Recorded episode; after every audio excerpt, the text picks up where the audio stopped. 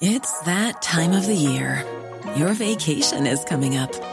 You can already hear the beach waves, feel the warm breeze, relax, and think about work.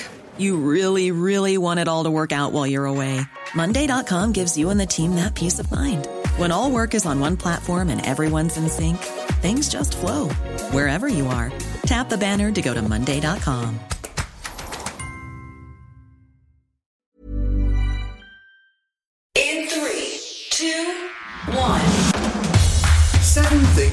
didn't know you need to know. I'm Jamie East, and this, this is the Smart 7. Good morning, everybody. It's Tuesday, the 22nd of November, and it's Go for a Ride Day. And a big happy birthday to Jamie Campbell Bower, Jamie Lee Curtis, Scarlett Johansson, and Hailey Bieber.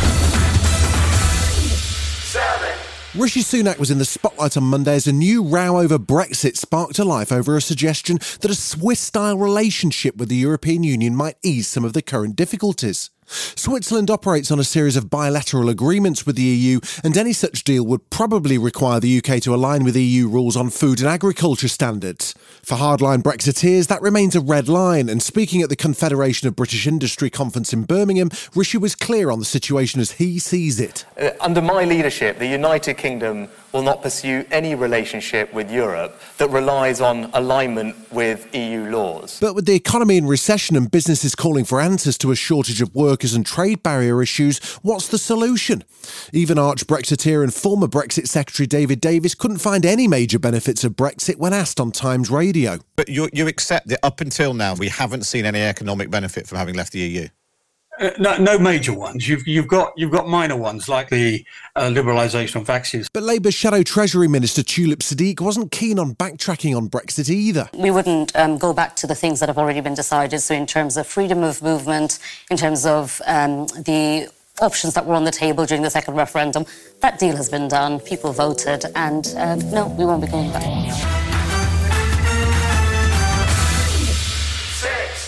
Ukrainian authorities have announced that civilian evacuations are to begin in the newly liberated areas of Kherson and Mykolaiv. It comes as inspections reveal there is simply too much damage to the local infrastructure with a cold winter closing in. James Cowan, CEO of the Halo Trust, a charity that helps to clear battlefields of mines and debris, explains fleeing Russian troops have been busy. We're looking at hundreds of minefields, uh, deep laid entrenched positions, uh, booby trapping, um, and really uh, work that will last many, many years. Meanwhile, as power outages continue across Ukraine, President Zelensky addressed the NATO conference in Madrid on Monday and requested help to protect his country's nuclear power plants from Russian sabotage. He's also been pushing hard for progress on peace talks, but only on his terms. The Ukrainian peace formula is perceived extremely positively in the world. It's realistic, in contrast to the empty Russian rhetoric about their readiness for negotiations. We will do everything to make the world accept the Ukrainian peace formula. A 5.6 magnitude earthquake struck the main Indonesian island of Java on Monday afternoon local time. The quake triggered a landslide that's left at least 162 dead and hundreds more injured in the town of Cianjur, with authorities working to rescue more still trapped under collapsed buildings. Herman Suherman is the administrative head for the region. A lot of houses were destroyed in the villages, and we need heavy equipment for that. A lot of roads were cut off. We're still gathering data for that. Many people have died. The region's prone to landslides along with tsunamis and earthquakes as it sits on the so called Ring of Fire in the Pacific. This witness was working in her office when the quake hit. I was working as normal, doing reports in the office. Usually, we can feel the building moving when someone walks in the building. But just now, it was so strong, as if someone had pushed me. The 2022 World Cup isn't exactly going to plan so far. Monday saw a row between FIFA and seven competing European nations who plan to wear one love armbands in support of LGBTQ rights. FIFA threatened the captains of the teams, including England and Wales, with yellow cards if they wore the bands on the pitch, and in the end, Harry Kane wore a FIFA no discrimination armband instead. It was a particularly embarrassing climb down when the Iranian team refused to sing their own national anthem in a show of support for the anti government protests in their home country. Roy Keane on ITV's panel felt that both Harry Kane and Gareth Bale should have stepped up and had the courage of their convictions. I think it was a big mistake. I think both players, particularly obviously we're talking about Wales and England here, should have stuck to their guns and done it. Whatever pressure from outside and from their own associations, have the belief. If that's what you believe, then go with it. Still to come on the Smart 7, England and Wales get to play some actual football, and Richard Hammond tells us a strange and touching tale. Right after this. Quality sleep is essential. That's why the Sleep Number Smart Bed is designed for your ever evolving sleep needs. Need a bed that's firmer or softer on either side? Helps you sleep at a comfortable temperature? Sleep Number Smart Beds let you individualize your comfort so you sleep better together. JD Power ranks Sleep Number number 1 in customer satisfaction with mattresses purchased in-store. And now, save 50% on the Sleep Number limited edition Smart Bed for a limited time. For JD Power 2023 award information, visit jdpower.com/awards. Only at a Sleep Number store or sleepnumber.com. Welcome back.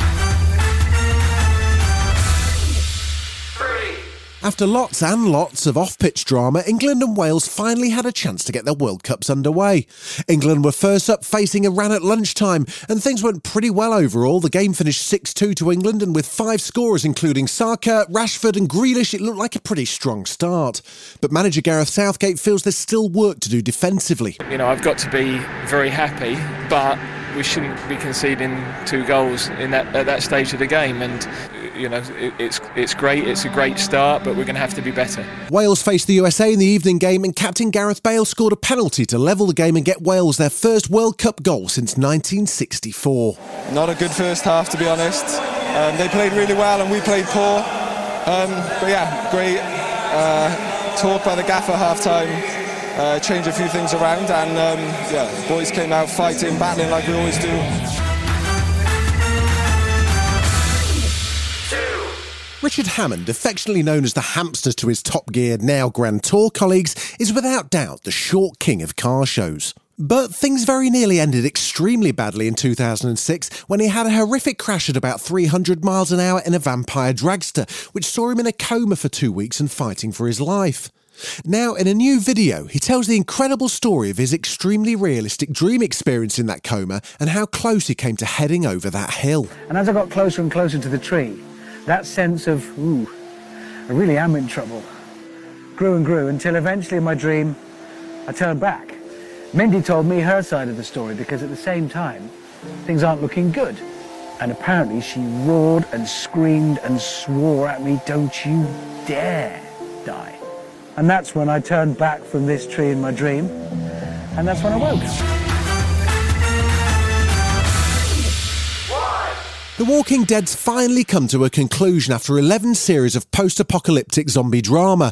The show's been massive, consistently pulling huge audiences, but now after 12 years of gory ambulatory corpses, it's time to sign off. Well, at least until the four, yes, four spin offs hit the streaming services.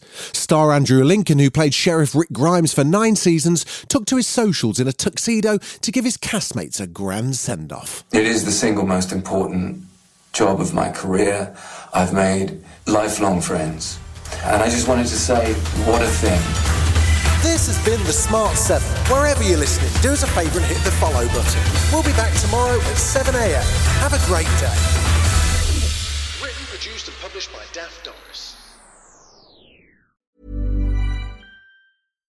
Hi, I'm Daniel, founder of Pretty Litter. Cats and cat owners deserve better than any old fashioned litter. That's why I teamed up with scientists and veterinarians to create Pretty Litter. Its innovative crystal formula has superior odor control and weighs up to 80% less than clay litter. Pretty Litter even monitors health by changing colors to help detect early signs of potential illness. It's the world's smartest kitty litter. Go to prettylitter.com and use code ACAST for 20% off your first order and a free cat toy. Terms and conditions apply. See site for details.